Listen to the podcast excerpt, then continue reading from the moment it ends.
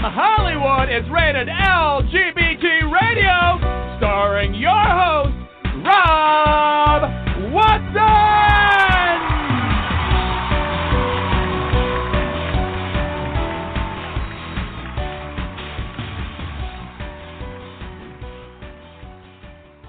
Hello, hello, hello, hello, hello. Uh, yes, you are listening to Rated LGBT Radio, and I'm your host, Rob Watson. Uh, today we we don't have any guest per se. It is just going to be uh, my regular co-host Brody Levesque and myself, just us chickens. Um, we are recording today's show on September 11th, 2020. And the reason that is kind of significant is that it is 2011. Uh, I'm sorry, it is September 11, 9 11. Um, I wish it was 2011. Uh, no. Uh, anyway, um, it is that day every year that we look back, and now we are looking back 19 years since uh, September 11th, 2001. And uh, that was a date that significantly changed our country, our world, um, and many, many outlooks. And um, this year it is kind of interesting because that was a major crisis for the country, um, where this year we have a lot of crises happening across the board. And so we're going to look at um, the reaction to September 11, 2001, and um, look at what's happened since then and look at the reaction to crisis in our modern day world in 2020 when the year itself seems to signify crisis of uh, many colors. And we're also going to be talking about um, a statistic in that reaction, which is that suicide rates, especially among younger people, are going up. And um, and it is tied into um, the crises that we're experiencing right now. So um, we've we've got a lot to talk about, and like I said, it's just us chickens. So I'm going to uh, bring on the other big chicken, Brody Levesque. Hey, Brody. Well, thank you. At least I'm not getting the analogy of the big onion. Uh, good afternoon. Well, that's to... no. We we saved that for other people. we saved that for other people. Okay, all right. That that works. Good afternoon, Rob. Yeah. Hi to all of our listeners. Um, yeah, it's. Uh, I did a post um, actually uh, before I retired for the evening, uh, as it was already uh, September 11 on the East Coast, and it was working into the 11th here on the West Coast. And it was a reflection of that morning. It was a Tuesday morning. It was really sunny and, and mild uh, for a September Well- day, and yeah, go ahead. Yeah, Brody. Before yeah, before we get into 9/11, I want to uh, ask Sure. you about a few things that have happened recently, just in the news, so we can kind of uh, touch on them before we get into the the bigger subject. Um, Okay. so this this week, uh, Los Angeles Times endorsed Joe Biden for president, um, which Yes. seems to be a little bit of an unprecedented move. Um, tell us what what that was all about. The fact that many of these newspapers, including the Times and even some conservative papers like the Chicago Tribune uh, and others, are leaning towards endorsements of the Biden Harris ticket is significant. It means that overall, um, they, the newspapers themselves are seeing uh, that the country's just moved completely in the wrong direction. There's absolutely no faith whatsoever in Trump. None. Zero zip.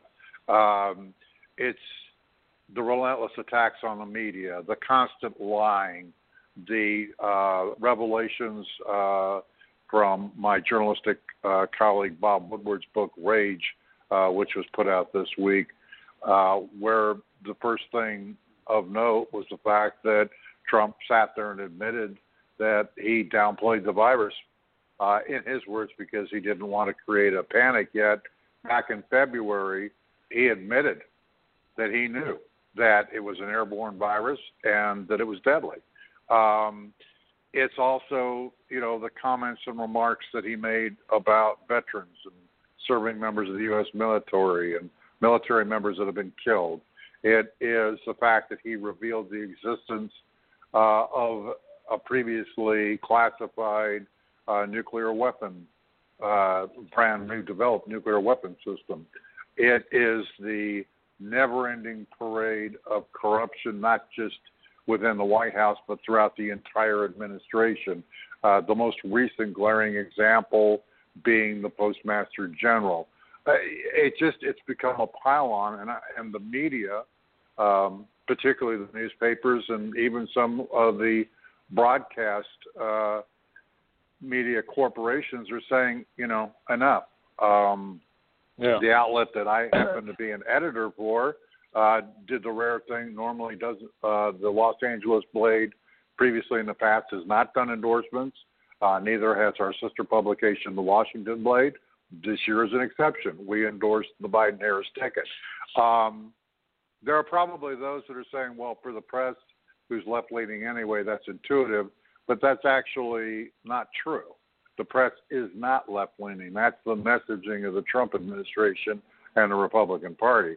Um, it, it, they're just an entire pile on here because there is so much fatigue from one crisis after the other and rolling from one problem to the next. No resolution, no end in sight. The the constant parade of negativity, uh, the violence that continues to break out, uh, and of course now we have even more crises, uh, environmentally caused, piling on right. that. The city of Portland, Oregon, about two hours ago, well, was notifying its residents that guess what, you guys may have to bail because of the wildfires. So it's just all right. of this, and these papers are sitting there, Rob, and they're saying it's a failure of leadership on his part. Bottom line. Yeah, no. Uh, I want to go back to one thing you were talking about in terms of the Woodward book that came yeah. out. Um, it's sort of mind numbing. Uh, first of all, uh, he didn't really tell anybody anything new. Um, you know, those who are um, bothered by Donald Trump, which is a, a large amount of people, um, we already knew he knew. I mean, nobody really had to tell us that. It did confirm it, and it confirmed it on tape, which um, was was significant. Um, but it doesn't for, and this is one of the things I want to ask you about in a few minutes. It doesn't mm-hmm. seem to convince anybody who is already pro-Trump, um, but it it creates these mind-numbing situations where um, his press secretary walks in, talks in front of a room of your peers, um, journalists, um, mm-hmm. saying uh, you're you're referencing something he quote unquote allegedly told Bob Woodward, and the journalist said, um, "Hello, it's on tape." it's like yeah. this isn't alleged; it's real. Um, but the that the Trump administration, with the ilk that they preach to, and all the people who crowd at these events and everything else, has, to your point, on the flip side, that this has been so much so constant that the people that are need convincing are deaf. Um, and mm-hmm. I, I mean, I guess for me, the the biggest concern I have is that um, the polling numbers for Trump in the election have actually gone up this week. What what is going That's on true. there? We saw in an NBC Marist poll earlier in the week uh, that Trump and Biden were tied 48 48 in terms of overall. In case of likely voters, Trump actually edged the former vice president out by a single point. Um, and that is actually disconcerting. We're seeing polling numbers going up in battleground states uh, such as Michigan, which uh, Trump did win before, uh, Wisconsin again. Uh, we're seeing them edge up uh, in traditionally Republican strong uh, holds such as South Carolina, uh, Georgia, Mississippi, Alabama, and of course Louisiana. Um, and a good deal of that um, has to do um, with the divisiveness and the polarity um, within the American political landscape now. Um, there is more of a push, I think, by the Democrats uh, and by the political strategists uh, away from trying to convince any of the core base or any of the core Republicans to support the president because that's flat out not going to happen. What I think they're targeting now are literally the nearly 50% of all the voters that sat 2016 out, and that would be your independents uh, and your moderate Republicans, which, believe it or not, still exist. Um, these are the people that need to be convinced that it is critical to get to the polls to vote. Complicating, however, this effort is the overlay of not only just the pandemic itself, but what it's done to the voting infrastructure, which Trump has capitalized on uh, with his relentless attacks on uh, mail in uh, balloting uh, and the constant drumming of the fact that he sees it as fraudulent. Um, yesterday, in uh, an interview with my colleagues uh, at NBC News, the Secretary of State of Michigan pointed out that because they aren't getting the funds from Congress to shore up what's going to be needed uh, to make the voting process as smooth as possible, that they're just going to have to stumble through it now. What cripples them is the fact that you have not only just a dysfunctional post office, but a broken one.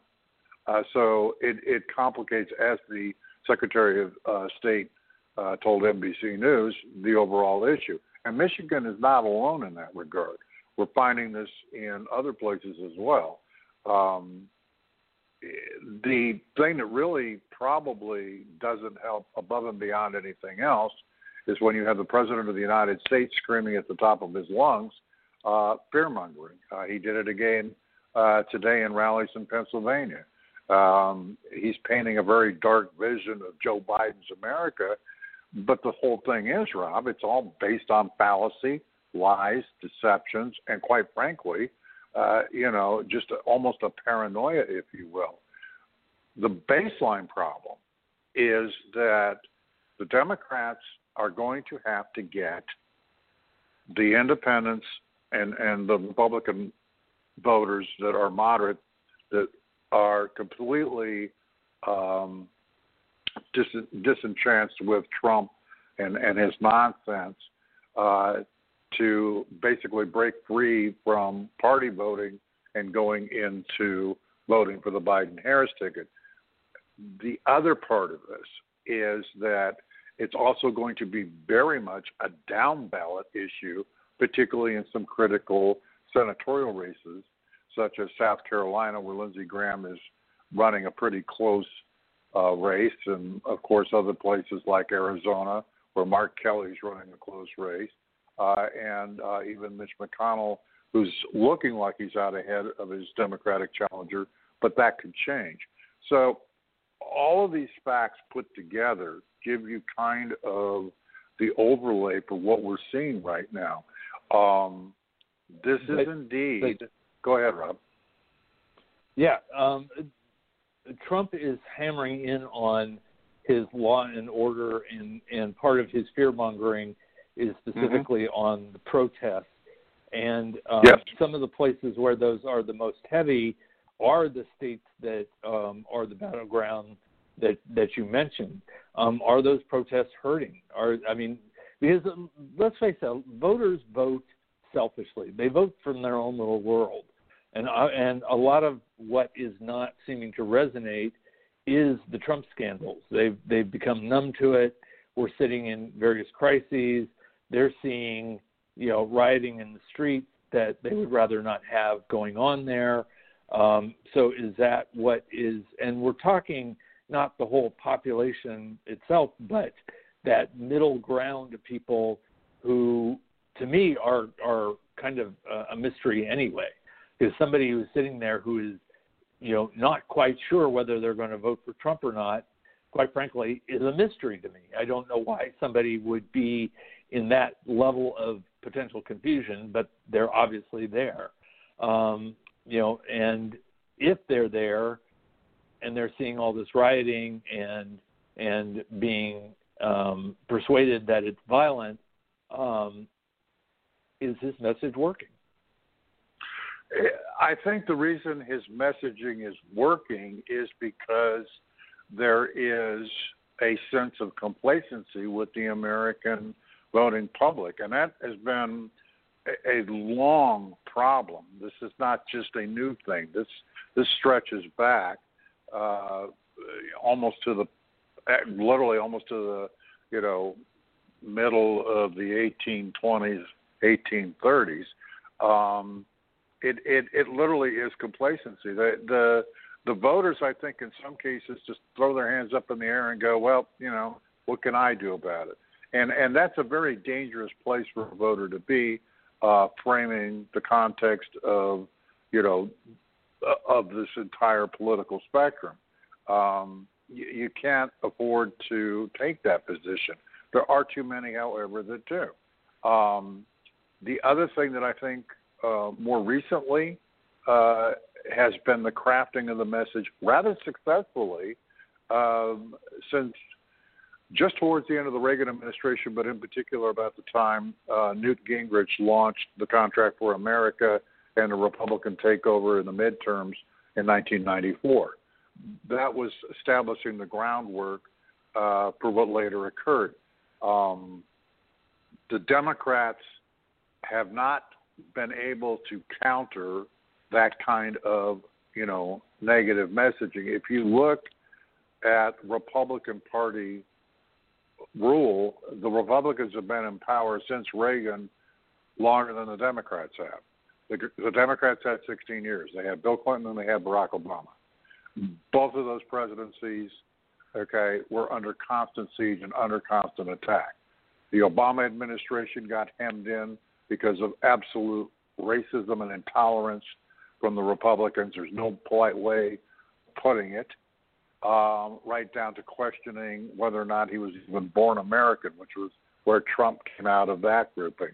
You look at Bill Clinton, and you know, here's the situation where it developed into the impeachment of Bill Clinton. So you're bookending 16 years of Democratic rule with Republican and conservatism and a way of thought. There have been some victories in social issues along the way, uh, LGBTQI rights, of course, but I would also note that most of those were won in court battles.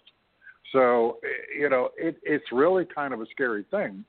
Trump is able to be Trump, not just only because of the complacency of the of the voters, but because the groundwork was laid uh, mostly in, in in the uh, midterms of '94 with the first Republican takeover of the House and the Senate. That's really where it started, um, and then it was bolstered by the extremism of the members of George uh, W. Bush's cabinet and his government, which were then in turn exasperated uh, by what happened uh, 19 years ago this date. So it's just kind of this pylon. So Trump's messaging of law and order is going to partially resonate with some of those people, and that they're not looking through the forest to see the single tree of reality is really what the problem is here. And then they're not convinced enough that their vote really matters. The younger people, the, the generations that are your sons, um, up to you know some of the young people that you and I both know that are in their mid twenties, that that that spectrum right there is where a lot of change will probably occur, and a lot of what's being driven for change brought about by things such as you know the school shooting issues and and the Black Lives Matter. So there is an awakening, but the question becomes: Is there awakening enough to get the people into the ballot box to get them to change things? And then the most difficult aspect of it all, if anything, a further complication is in fact this COVID crisis, a pandemic over the overlay. So it's kind of like a pile-on. Fair answer to your no, question. No, it's definitely yeah, it's def- yeah, it's definitely you know? it's, it's well, it's definitely a pile-on. I'm not convinced that it's complacency. Um, at least not complacency in uh, that people are middle America are uh, not really caring or not really, you know, you know uh, participating in the system and just you know kind of doing something rote. I I think that part of the the behavior there is that everything you described in terms of this this overwhelmingness of problems and then people are looking at their own lives where they're struggling themselves and mm-hmm. it's um, they're being asked to tackle everything from systematic racism to climate change to this virus to all these things that are way out of their control and they're just trying to figure out how they're going to pay their mortgage or they're going to pay their rent or if they're going to have a job and um, Trump you know even though the economy is bad right now it's like nobody he he did the PR to get people to believe that the good economy that was prior to, uh, and I'm going to put quotes unquotes good economy um, prior mm-hmm. to uh, the virus hitting was because of him, which it wasn't, and you know, and it wasn't even all that good of an economy when you look at it in terms of the existence in the middle class. But I, I think there is going to be an effect if Biden doesn't come out with more proactive solutions and vision on how to solve people's lives that is going to hurt him. Um, because right now we're sitting in a, um, you know, look what a big train wreck Trump is. Isn't it awful? You know, and hoping that people just think anything better is better than that. And I don't know you know, this guy is is greasier than hell, and nothing sticks to him. And um, you know, it's so that scares me. I mean, it scares me another four years of Donald Trump scares me, and I think um, something something has got to change um, in in in giving people hope. You know, it's it's not enough just to say hope. It's got to They've got to actually be able to taste it um, with Joe Biden. And I think well, he he's a little invisible right. He he had an interview yesterday with my colleague uh, Jake Tapper from CNN, and uh, they sat down in Michigan uh, where he was campaigning at that moment, and they talked about uh, you know the revelations coming out of the 18 hours of recording uh, that you know went into Bob's book, and then they also talked a little bit about some of the statements and things that you know Trump has made, and you know the reactions from uh, Biden were very much heartfelt and and very much you know keeping in character um, you know with the way that you know Joe Biden is. Um, the problem is going to be again messaging.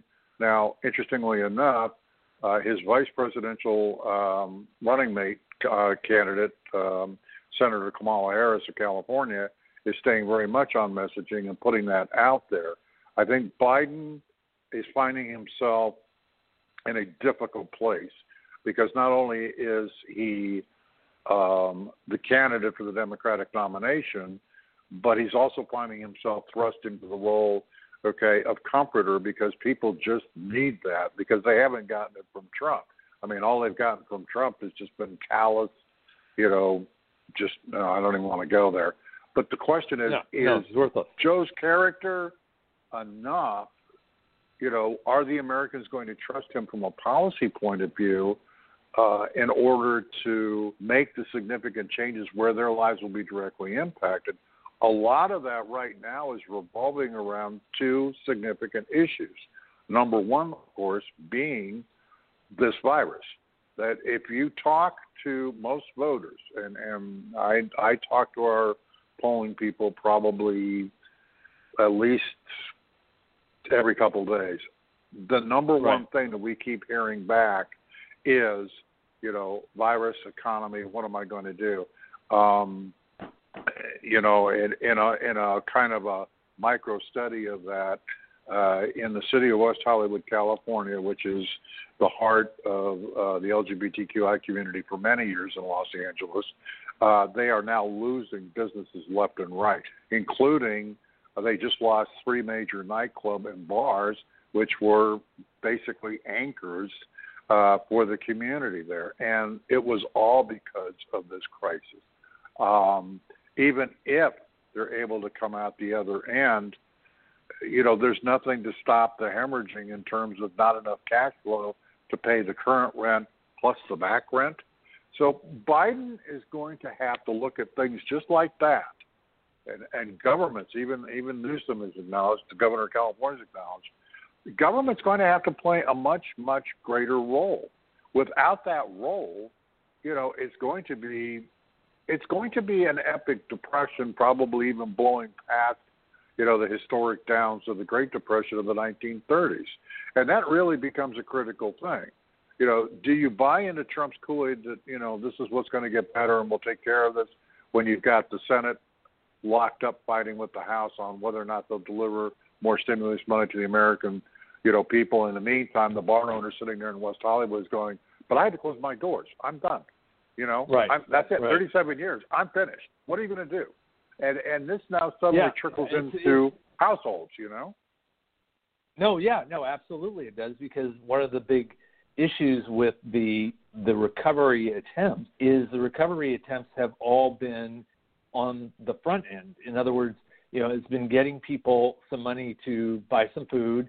Um, you know, it's given them the ability to delay rent or mortgage, but not forgive it, meaning they they we the the people on the front end have to come up with that money at some point somehow and the people who've been protected have been um, the ones at the top because they're not taking a hit they're not you know the banks have not said the mortgage holders the the um, uh, you know the the landlords have not said oh okay we're just going to figure we're going to get less money which will happen because people will uh, will not be able to pay it. The money won't be there to pay that. So you will have bankruptcies. You will have uh, um, people being evicted eventually. I mean, and you know, it's and nobody is putting into place that reality or or a solution to that reality. So it it is you know something that the, the cracks in the the pipeline of the economy are are going to fall apart at, at some point here, and um, that that is going to be incredibly, incredibly difficult. Well, and and again, the the biggest problem for the Democrats right now, okay, is getting some sort of unified, concrete solution or proposal for a solution. But then again, you have one thing standing in the way of this, and that is unless unless the Democrats are able to control all three branches of government, then nothing's going to get done because all it's going to right. take is that Senate to stay in Republican hands, and it doesn't mean it doesn't matter you know what the Democrats in the House do. It doesn't matter what President Biden, if he becomes president, does. If you can't get anything through the Senate, and you have the same kind of problems that we saw McConnell gave the Obama administration, what people aren't, I think, truly understanding is that the boil over factor is already there with the public. They've had enough. They're not going to take another four years, even with a Biden White House, okay, of inactivity caused by obstruction. There's too much at stake. Sooner or later, that's going to spill over. And if that does in fact happen, okay, it's going to make what happened in Kenosha, Portland, Oregon, Chicago, and some of these other American cities look like a block party. And that's really what the real fear is. And this isn't me fearmongering. This is me standing very calmly, very matter of factly, you know, in conjunction with a lot of information that we've been given from people within the American government that this is a fully anticipated scenario. This is it. This this is exactly the point that the American republic has got found itself at, and that's not really a really good place to go. This goes beyond, you know, a breaking point. So this is why this election becomes even more critical. It's it's you know how do you maintain the tenets you know of a democracy, and how do you maintain you know a a system where everybody you know works within it if nothing happens. Inactivity sooner or later is is going to run right up against human nature. And then that's really what this boils down to. But the problem with it for the United States is you must, absolutely must, factor in the extremist levels that have occurred both on the left and the right, okay, because it's gotten really, really seriously ugly, okay? So it's one of those things where Biden's got to consider this. Trump doesn't care.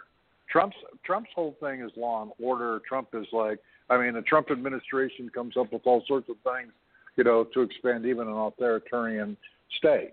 You know, a, a little micro example uh, was that now the administration's Homeland Security people have issued a proposal to expand DNA and metro, biometric data collection, okay, of immigrants to include American citizens who are sponsoring them. Now, the ACLU, of course, is raising all sorts of red flags. Right. You know, kind of the oh my God thing. But that's where their mindset is. They they don't have a problem with that, and that's that's really where. Well, no, yeah, gets, of course they don't. It, you know, and and that's that again goes to here's here's the the the core of the problem it's what you're describing is a symptom. It's not the problem. The problem is is that the country isn't a democracy. It is ruled by a few. It is being led by the states with lesser populations than the urban centers, um, and the systems, including the Senate and the Electoral College, support that. So the election is won by these states that are these quote unquote swing states, which are not the most populous states. And they, you know, it's like everybody, or in the past election, people were crediting Trump because he, you know, played the election right so that he got the votes of the Electoral College, where uh, Clinton got the popular vote by millions. And that if Trump wins again, that will be the case. He will not win the popular vote. He won't even come close to it. And again, he will be a president that is not elected by a democracy. And the Senate, to your point, of the part of the government that is obstructionist, is run by senators from these less populous states. And the, mm-hmm. the states that that are represented by by senators who are in front of the majority of the population are like 10 senators out of 50 or out of 100 you know yeah. and so it's like it it it is you know the the formula that was constructed for this representative government is breaking down because population is not growing in a proportionate way as was originally part of the original vision and the original vision was already flawed because it was all based on white male property owners as being sure. the citizens. So yeah. you know, it's like we've got you know, and Trump um, plays to that strategy because everything you're talking about is speaking to, to concerns of the the vast population in an urban center. He, he isn't, you know, he isn't scaring the people that are actually swaying the election because they don't care if, if people don't, you know, their DNA doesn't match up right. These guys have got the the you know protected DNA, if you will. You know, it's um, so I mean it's there there is a huge huge core issue that nobody is ready to address at this point. The problem is we're also seeing a lack of it being addressed more strongly and more urgently uh, by the Biden campaign, and that in and of itself is very problematic. Yeah, exactly. Man. Because it's it's it's again it's it's something that's been said long before is that Biden cannot run based on just being not Trump. He, he can't do that, and unfortunately, he has been doing that. He did that in the primaries where he essentially just was not Sanders. And so, you know, and and you know, and if it wasn't for the African American vote coming out from in South Carolina, he probably would have gone down because he hadn't done that. And you know, it's That's true. um so so I it, I don't know. Um it, this is this is this is hard and um you know those of us who care have got to figure out a strategy and um I'm, I'm hopeful that the Biden um Harris campaign gets with it and gets you know some some stronger firepower as if they weren't running against Trump. Um, you know, and give give vision. I mean, Obama won the first time because he excited people. He gave people vision, and he probably would have achieved that vision. To your point, if he wasn't obstructed by a Senate that was out to do nothing but stop him. You know, and um, and and we've got to turn this around. We absolutely have to. Um, Brody, I want to shift gears here though to Mm-hmm. one of the reactions to what is going on, and that is the rising suicide level. I mean, you Yeah. made reference to the fear that you know this is going to erupt with the the extremist factions, you know, being violent in the streets, and violence is already happening in the private. Um, Mm-hmm. talk to us about that. The Centers for Disease Control in Atlanta published a study um, based on some surveying uh, they had done uh, in June. And what they were looking at specifically was how the COVID uh, pandemic and crisis was affecting uh, the population base. And they came across a rather jarring statistic that um, really uh, kind of uh, wasn't one that you would have thought of. 26% of adults between 18 to 24 um, have considered suicide. And according to the researchers with the CDC, that number is a direct result of a significant role uh, that it has played. Um, uh, Rashon Lane, who is head of the CDC's uh, COVID 19 response team, uh, said this in an emailed statement to me. Mental health conditions are disproportionately affecting specific populations, especially young adults. Um, you know, that's one of the things that it just kind of you, you look at that and you go, but wait, uh, why would they be in that kind of a group? And, and and a lot of the responses to the survey, and a lot of it was because, quite frankly, they saw no hope. They they didn't see, you know, the end of it. They they were taking such a hard apocalyptic view, if you will.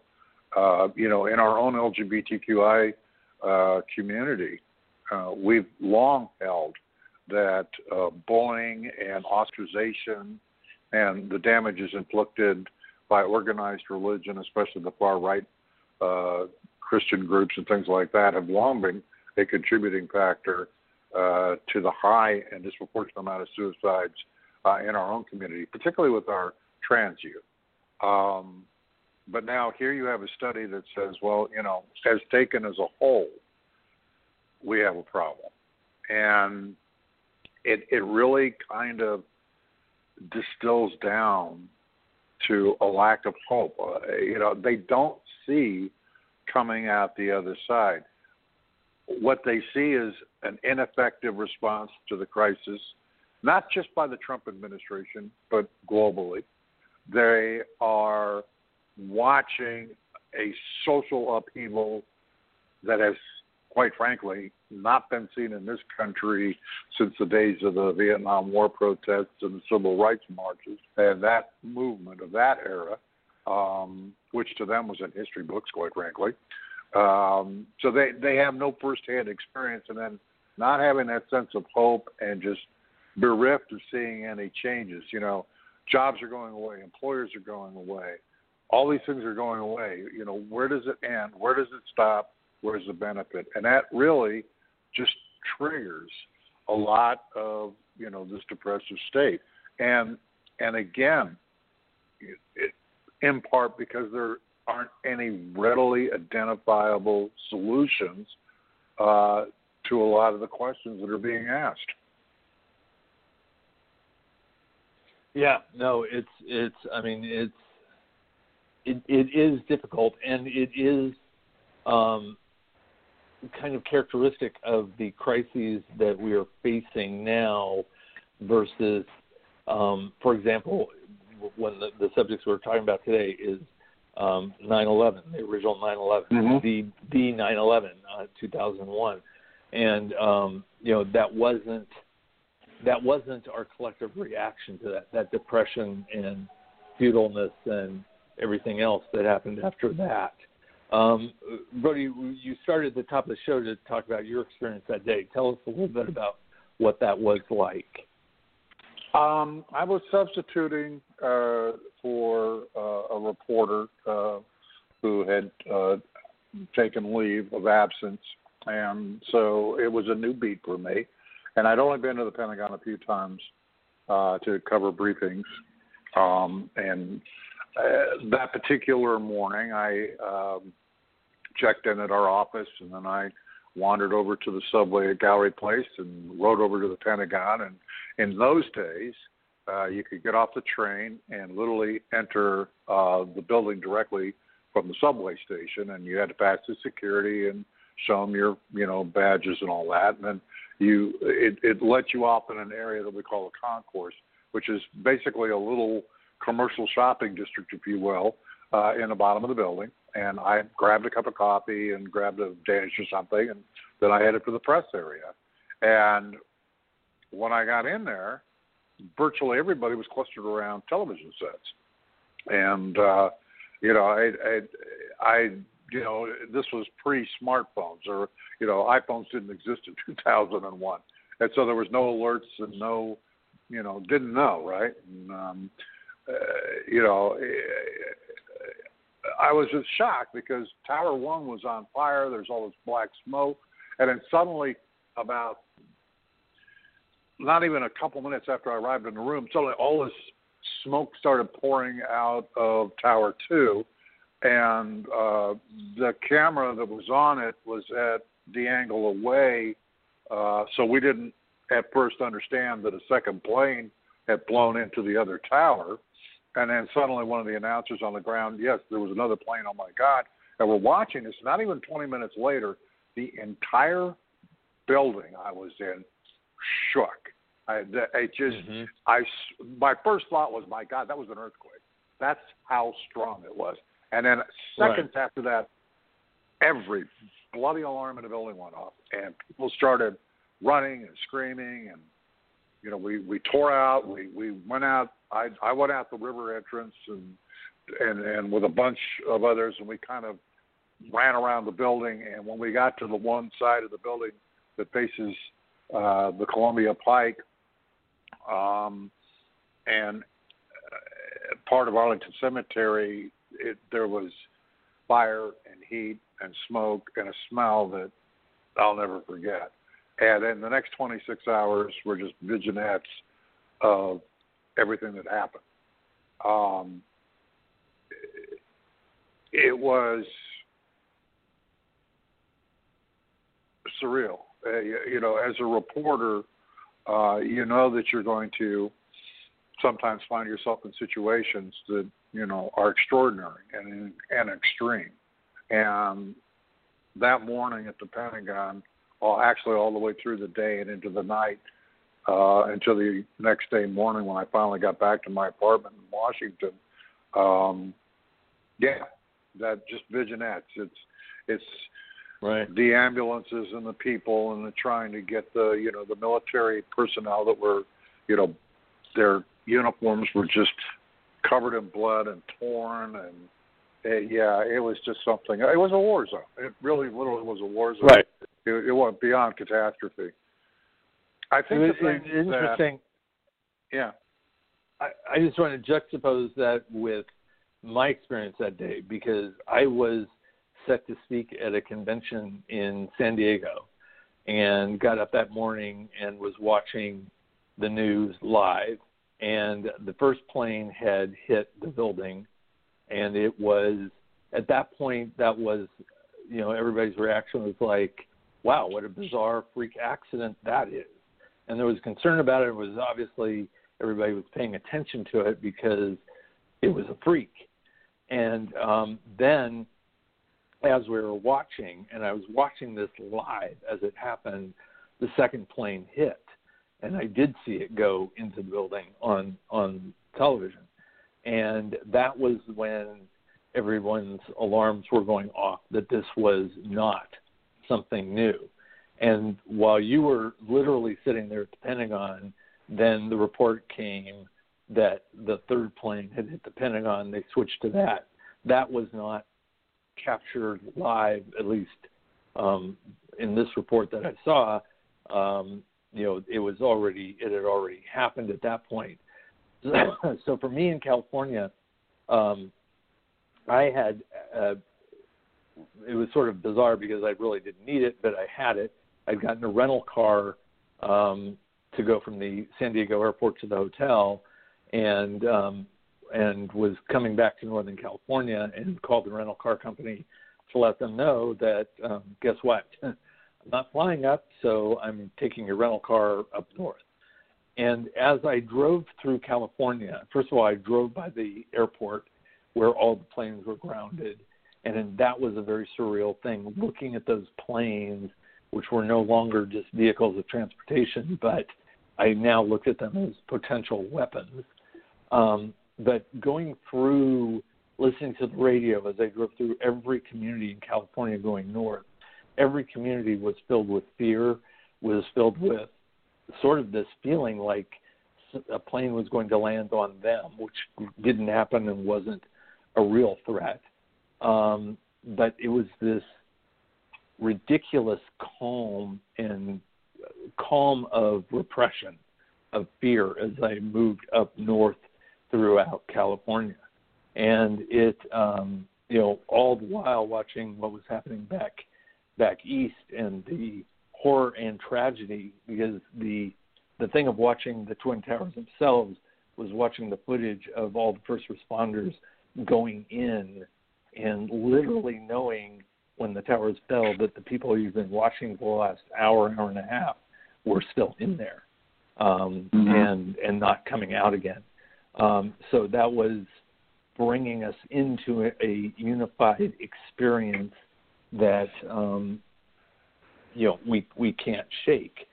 Um, I, I kind of want to switch to the leadership of the country. Because you you met and know George W. Bush yourself, and mm-hmm. I was not a fan, wasn't a fan, you know, of him during his presidency, but for America, when he stepped forward in that aftermath, everybody fell behind him. And what what how would you characterize the difference of that leadership of that Republican versus the Republican we have now? President Bush intuitively knew that the entire country, in fact, the entire globe, would be looking to him to basically gauge reaction, and they needed the the, the signals and the body language uh, that he was giving off, and and he gave it. Um, he was assertive. He was strong. Uh, to use an over a way, way overused term, he was presidential. Um, in the first hours, there was so much confusion, and there was a lot of, you know, terror uh, at what had happened.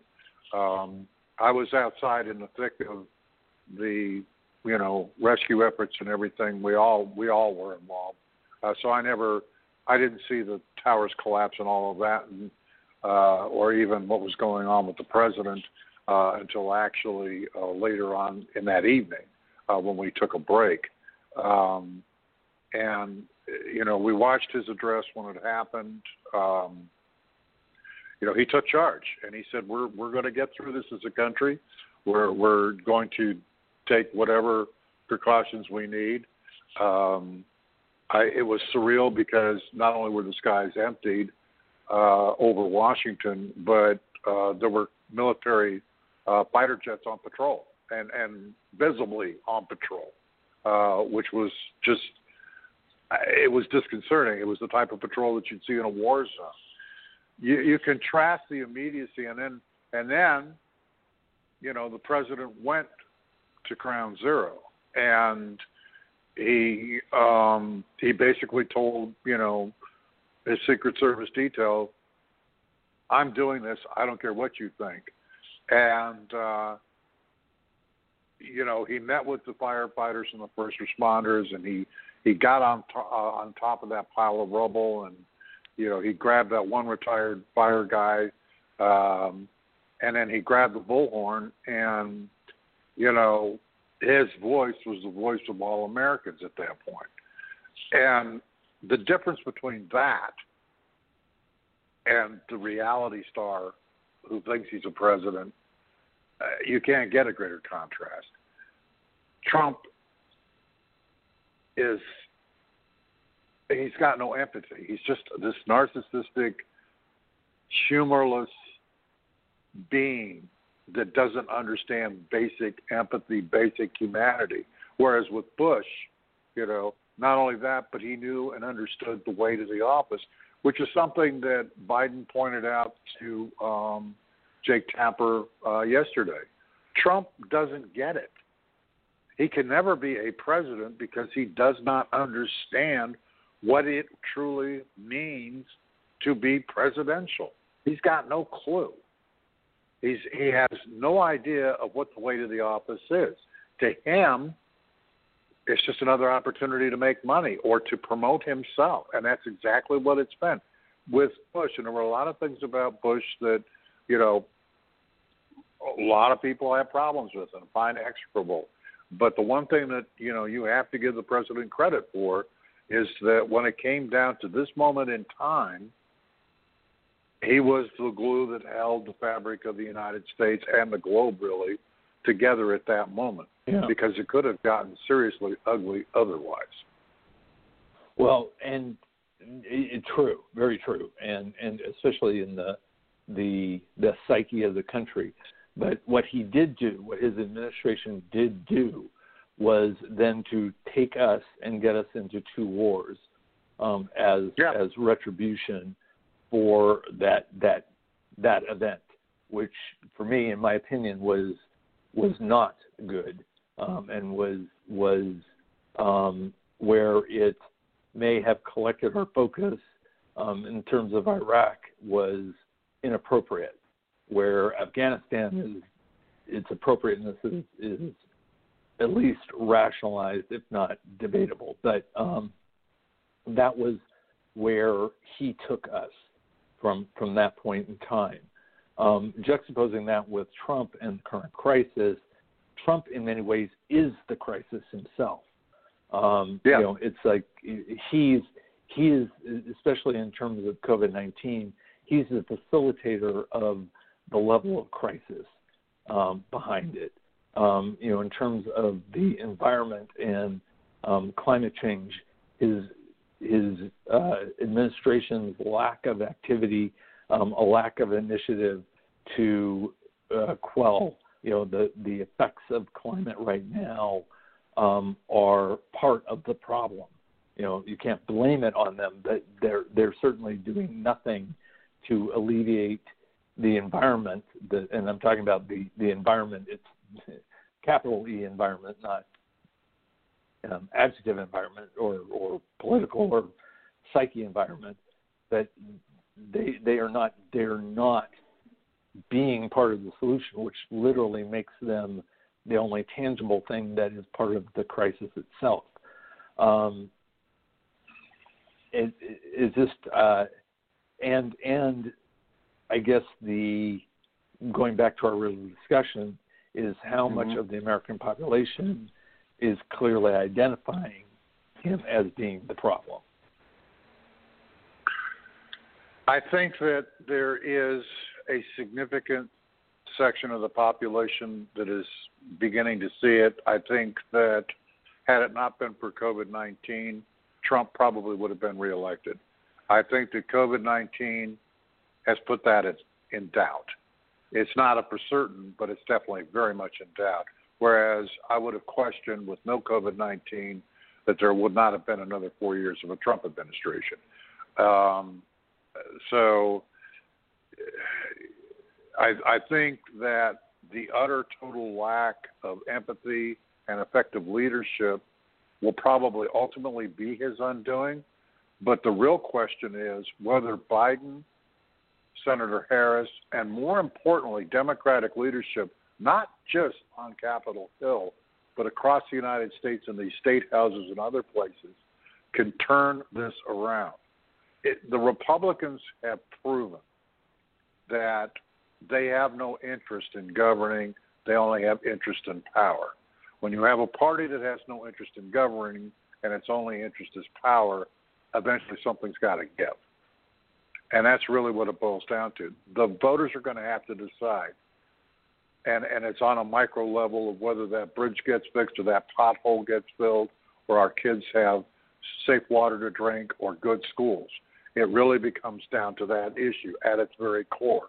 Do we want to do we want to put a party back in office that is only interested in enriching themselves, their buddies, and they don't honestly care about you, and they play kowtow to some pretty bizarre things? Or do you want a party that, while imperfect, at least will stumble through and try to govern? And that's really what this election comes down to. The American people right. have to make a choice. And that's really what the choice is.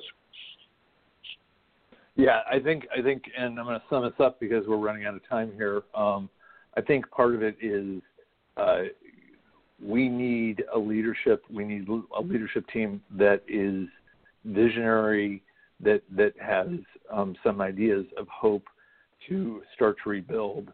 Um, not just in practical sense that we need it, but also psychically we need it. Um, you know, suicide rates are going up the you know the effects are going deep on the crises we've been through, and um, if they don't want this crisis to turn into a deeper mal- uh, malignancy in in the American psyche, um, they need to get it together quickly, and um, not only to get into office, but to to solve this. Because if they do get into office, guess what? These problems are now theirs and they're not ones they can just point a finger at. They're theirs that they have to solve. well, with that, we are out of time. Brody, I want to thank you as always for your thoughts and insights and uh, everything you do to inform the world and your other other hat as as uh, top-notch journalist. Um, I want to thank our listeners. Please do tell your friends, subscribe to our podcast. We will be back here again next week um, with uh, more thought provoking ideas, thoughts, and guests. Um, and with that, for Brody and myself um, and Rated LGBT Radio, we will talk to you again then. You've been listening to Rated LGBT Radio.